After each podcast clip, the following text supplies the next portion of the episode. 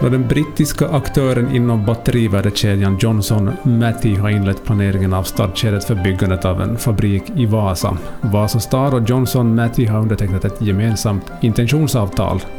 Reservationen gäller en cirka 50 hektar stor tomt i Vasa. Syftet är en, fab en fabrik som ska vara i drift år 2024. Och enligt ett pressmeddelande som kom efter klockan nio på måndagen så förbereder sig också Finlands malmförädling för att gå in och investera i batteriråvaror som Johnson Matthey ska producera i Finland. Marcus Lillqvist, journalist här på Vasabladet, du har rapporterat om batterinyheten här på vasabladet.fi. Um, ehm, en hur stor och betydande nyhet är det här för Vasa och Vasaregionen? Ja, de som jag har talat med så är ju nog eld och lågor. Så det är helt klart att så, jag har, är länge sedan jag har sett stadsdirektör Thomas Haurup på sådär gott humör som han var här under förmiddagen när, när jag var ute och träffade honom i, i styrelsegården. Um, det är lite svårt att bedöma, för vi har inte fått några exakta siffror. Nej. Men eh, det som har nämnts här eh, är några hundra som skulle jobba på den nya fabriken.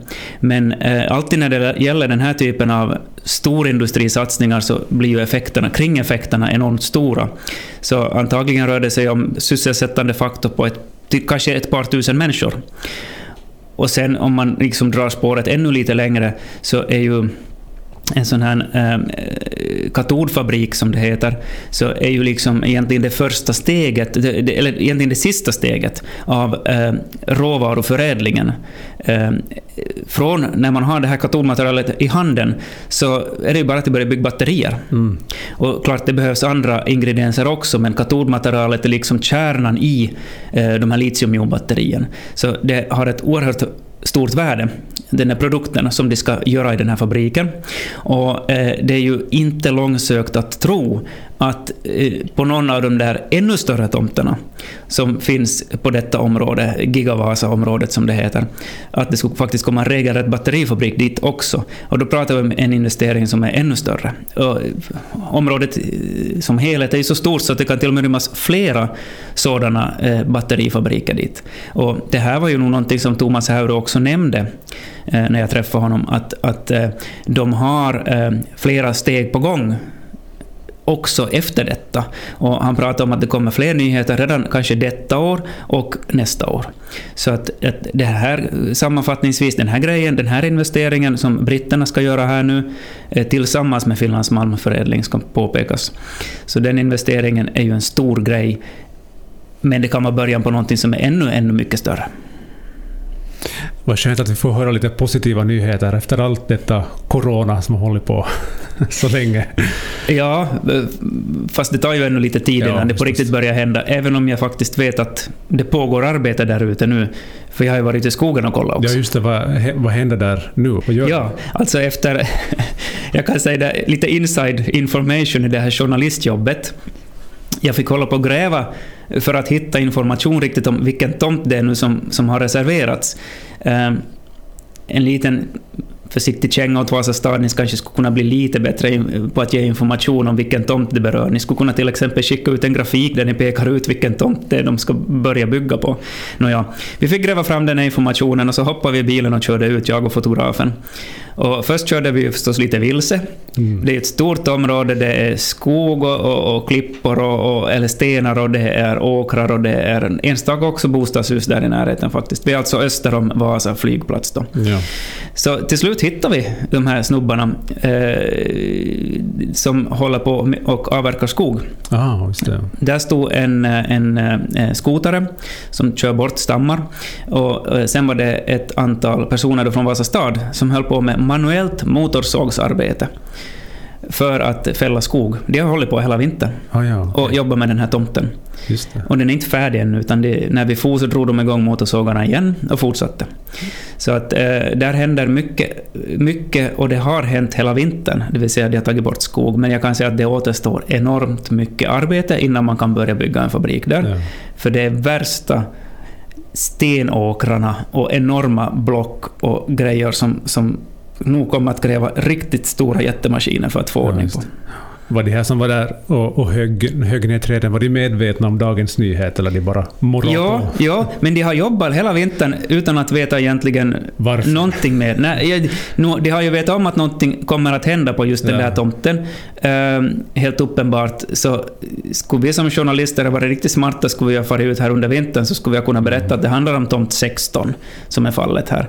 Men det här, eh, det gjorde vi inte och inte vet jag nu heller om vi skulle... Ingen skulle väl ha vågat säga någonting då. Så att, men nu ja, nu bekräftar de att det här är tomten som det ska börja hända någonting Precis. på. Och vi har redan jobbat mycket med skogen här. Ja, okej. Det finns några inblandade i den här nyheten som jag tänker vi ska kunna reda ut lite. Vilka roller har Vasastad, Finlands malmförädling och det här brittiska börsbolaget Johnson Matthey i den här helheten? Alltså Vasastad är ju den som äger marken. Ja, Så, och Vasastad är ju också de som har ett enormt intresse av att få dit aktörer. Och Vasa stad har ju redan plöjt ner jättemycket pengar i området och byggt en del asfaltvägar eh, och, och, och, sådär, och en del infrastruktur. Eh, och Vasastad fortsätter, det är de som håller på att ta ner skogen där. Eh, och de kommer ju säkert att vara involverade hela vägen och bygga vägar, som sagt, ännu mera vägar och avlopp och eldragningar och allt vad som behövs Ja. dit. Men det här eh, eh, bolaget, eh, det brittiska bolaget då, Johnson Matthey, så det är ju de som ska investera i fabriken. Och, och det är deras andra eh, stora investering nu i just en katodfabrik. De har på gång nu, eh, jag har inte hunnit ta reda på, alltså i Polen, ja. där håller de på att bygga sin första. Jag tror inte att den är i bruk ännu om jag har korrekt information. Eh, Men sen vad Finlands malmförädling riktigt har för koppling till det hela, så det har jag inte haft möjlighet att ta reda på helt ännu. Men om jag har förstått saken rätt så blir det någon sorts samägande i den här fabriken i Vasa. Där Finlands malmförädling äger en del. Och jag vet inte om det rör sig om 30% eller 50% eller Mm. någonting sånt. Men de här två aktörerna på något sätt eh, finansierar det här tillsammans. Så jag, jag är helt övertygad om det. Att när britterna har lockats hit till Vasa så är det nog tack vare det att Finlands malmförädling har lyckats locka hit dem. Mm, Genom att gå in som delägare på något sätt. precis. Och sen har Vasastad säkert också gett sådana villkor att, att det här brittiska bolaget har tyckt att det där är ett intressant ställe att satsa på. Exakt, ja. Nå, om då alla delar faller på plats här så står fabriken klar och ska vara i drift 2024. Eh, En del arbeten har påbörjats redan är på plats, som vi hörde att du sa här, men eh, vi lite öppnar upp. Vad kommer man att börja tillverka på den här fabriken i Vasa då, 2024? Ja. Eh, batterier består ju av katod och anod. Det är de två som är liksom magin i, batterier. Det gäller ju alla batterier, eh, också litiumjonbatterier som ju är den, dagens mest så att säga ehm, det är dagens branschstandard. Ehm, det här är litiumjonbatterier som används till allt möjligt. Eh, Mobiltelefonen som, som du använder varje dag. Eh, bärbara datorn som du använder varje dag. Men också elbilar. Mm. Uh, och det är, ju det, det är ju elbilarna som behöver jättemycket sådana här litiumjonbatterier. Och då är det ju enorma mängder. En sån här vanlig elbil som säljs idag uh, har ju allt mellan 300 och 600 kilo batterier inbyggda i sig. Så eh, eh, behovet håller på att bli så stort just nu. Och det vet vi att det pågår eh, intressanta grejer i Skellefteå, där Northvolt bygger en batterifabrik. Eh, första delen börjar redan synas som delvis färdig. De ska bygga tre delar till som är lika stora. Ja. Så den blir enorm. De behöver, de behöver en massa katodmaterial, till exempel till Skellefteå. Det är inte långsökt att tro att en hel del av materialet som produceras i Vasa från 2024 och framåt skeppas över till, till, till Skellefteå. Mm. Och kanske också till Norge, där eh, norrmännen planerar en eh, faktiskt lika stor batterifabrik i Mo i Rana som den som nu håller på att byggas i Skellefteå. Precis. Så att det här har ju till och med ett namn, Nordic Battery Belt, det nordiska batteribältet där Vasa då är tänkt att vara med på ett hörn. Mm. Tidpunktsmässigt så är det ju helt rätt. 2024 så är, är Northvolt ordentligt igång redan. Och kommer säkert att behöva jättestora mängder av katodmaterial. Eh, Det finns många, många andra också, men det handlar ju om att minimera kostnaderna för transport. Och då är det ju att titta var finns behovet eh, i närheten av Vasa. Och dit västerut är, är nog riktigt hett. Precis, ja. För att inte prata om det att man tänker sig att, att det ska komma någon egen batterifabrik där faktiskt de här batteripacken till de här bilarna byggs också i Vasa. Men det får vi se vad Thomas Haure meddelar nästa gång, det här året eller nästa gång. Han öppnar ju lite upp det att det kan vara någonting på gång också ännu. Ja, eh, jag har sett siffran 30 000, vänta nu, 30 kiloton, 30 000 ton katodmaterial som den här fabriken ska, ska eh, prestera jag tror det är per år. Per år ja. Men eh, jag har faktiskt inte haft tid att räkna ut vad det riktigt betyder. Att, betyder det att det bara räcker till Northvolts behov eller betyder det att det räcker till tre, Ja. fyra, fem sådana batterifabrikers behov? Jag Precis. vet inte ännu. Ja. Det som vi inte fått veta här är ju förstås då antal arbetsplatser. Men kan man uppskatta någonting om vad det är frågan om? Nå, det nämndes ju, eh, vad jag förstod på den där presskonferensen med Finlands malmförädling, att några hundra skulle Ja. jobba på den där fabriken. Precis. Vi ska komma ihåg att eh, 50 hektar, vet du hur mycket det är? Uh, nej, nej, faktiskt ingen aning. Alltså den, eh, hela eh, Gigavasa, Ja. så eh, hela området inklusive Korsholms del, för det här området är ju delvis i Korsholm och delvis Ja. i Vasa. Så hela området ligger väl kring, om jag minns rätt, 400 hektar. Mhm. Och eh, det består av flera tomter, varav den allra största är 180 hektar. ja. Eh, och eh, nu är det alltså en tomt på 50 hektar som ska tas i bruk. En fotbollsplan, alltså en fullstor fotbollsplan som det spelas liksom division 1 fotboll på. Så den är mindre än en hektar. Mm. Den är alltså 0,7 hektar ungefär. Mm. Så det här området på 50 hektar, och det är ju alltså inte den största tomten som finns där, det motsvarar, vad, vad var det nu? 70 stycken fotbollsplan. Ja. Det, 70 stycken fotbollsplaner. Ja. Så stort område. Det, det kan jobba ganska många hundra personer där om man säger så. ja, ja, jättestort område.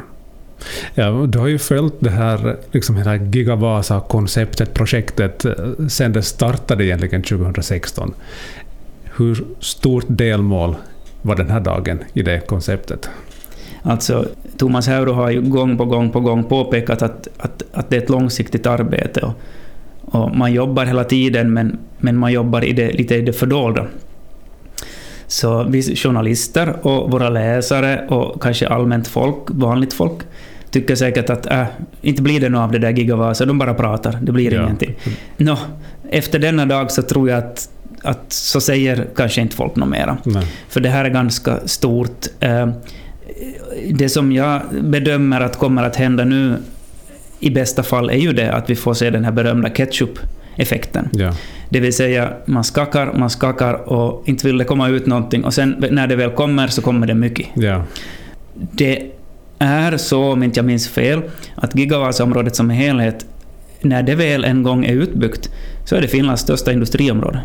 Man kan kanske inte jämföra det med gruvområden, de är ju än, ännu större, de är ju fruktansvärt enorma. Till exempel Terrafames gruva i Ja. Sotkamo som jag har besökt. Man ser ut mot horisonten och man ser inte ett slut på gruvan ungefär. Ja. Men som industriområde eh, så, så blir ju det här enormt. Och eh, Thomas Hauru, igen stadsdirektör i Vasa, så jag tyckte han, han det här, det verkar som att på den här tio års sikt så tänker han sig att hela området ska vara fullt av aktörer. Mm. Så att eh, blir det så, så vi kommer inte bara, alltså det här kommer ha jättestor betydelse om det blir så, till exempel för Vasas och Korsholms också för den delen, befolkningsstorlek. Ja. Vi kan absolut förvänta oss att Vasa växer. Och eh, om nu vissa sådana politiska aktörer får sina ambitioner igenom så kommer vi att växa förbi Seinejoki. Mm. Mm. Men det får vi se. Vi är vana, vi som jobbar med, som, som journalister, att få ny, luska fram nyheter varje dag. Här har vi suttit nu fyra, fem år och väntat på att det ska komma någonting och så plötsligt så, så dyker det upp. Då. Vad är det som kommer att hända nu här till näst på området? De har förstås börjat hugga, men vad kommer, vad kommer att hända ännu i, i år eller så där under, den, under den närmsta framtiden? Ja. Eh, det står så här, detaljerna i nästa avtalsfas färdigställs till utgången av år 2021. Så de kunde inte riktigt öppna. Samtidigt står det det. Avsikten är att byggnaden av den, eh, bygget av den nya fabriken ska inledas senare i år. Okej, Det står så faktiskt. precis. Men det tror jag inte stämmer, för jag har varit på plats och sett de här stenåkrarna. Mhm. Så min gissning är nog att eh, kanske från och med hösten, eller kanske delvis redan nu under sommaren, så inleds markarbeten. Ja. Och, och det, så, så som det ser ut där så kommer det att vara mycket markarbete. Så, så själva gjutningen av fabriksgrunden, så inte kan det, jag tror inte det kan ske i år. Men kanske det sker nästa år. Spännande saker på gång där på Gigavasa-området. Tusen tack, Marcus Lillqvist. Tack. Här hörde vi då journalisten Marcus Lillqvist summera de viktigaste händelserna från gårdagen då det alltså blev klart att brittiska Johnson Matthey undertecknat ett intentionsavtal med Vasa stad om en tomtreservering på Gigavasa-området. Det här är något som kommer att få höra mer om under en lång tid framöver, ska vi tro. Alla andra nyheter som på ett sätt eller annat hör ihop med den här händelsen, det hittar du förstås på vasabladet.fi, där du också hittar de andra avsnitten av Bakom rubrikerna. Det här var allt för den här gången. Tusen tack för att du lyssnar.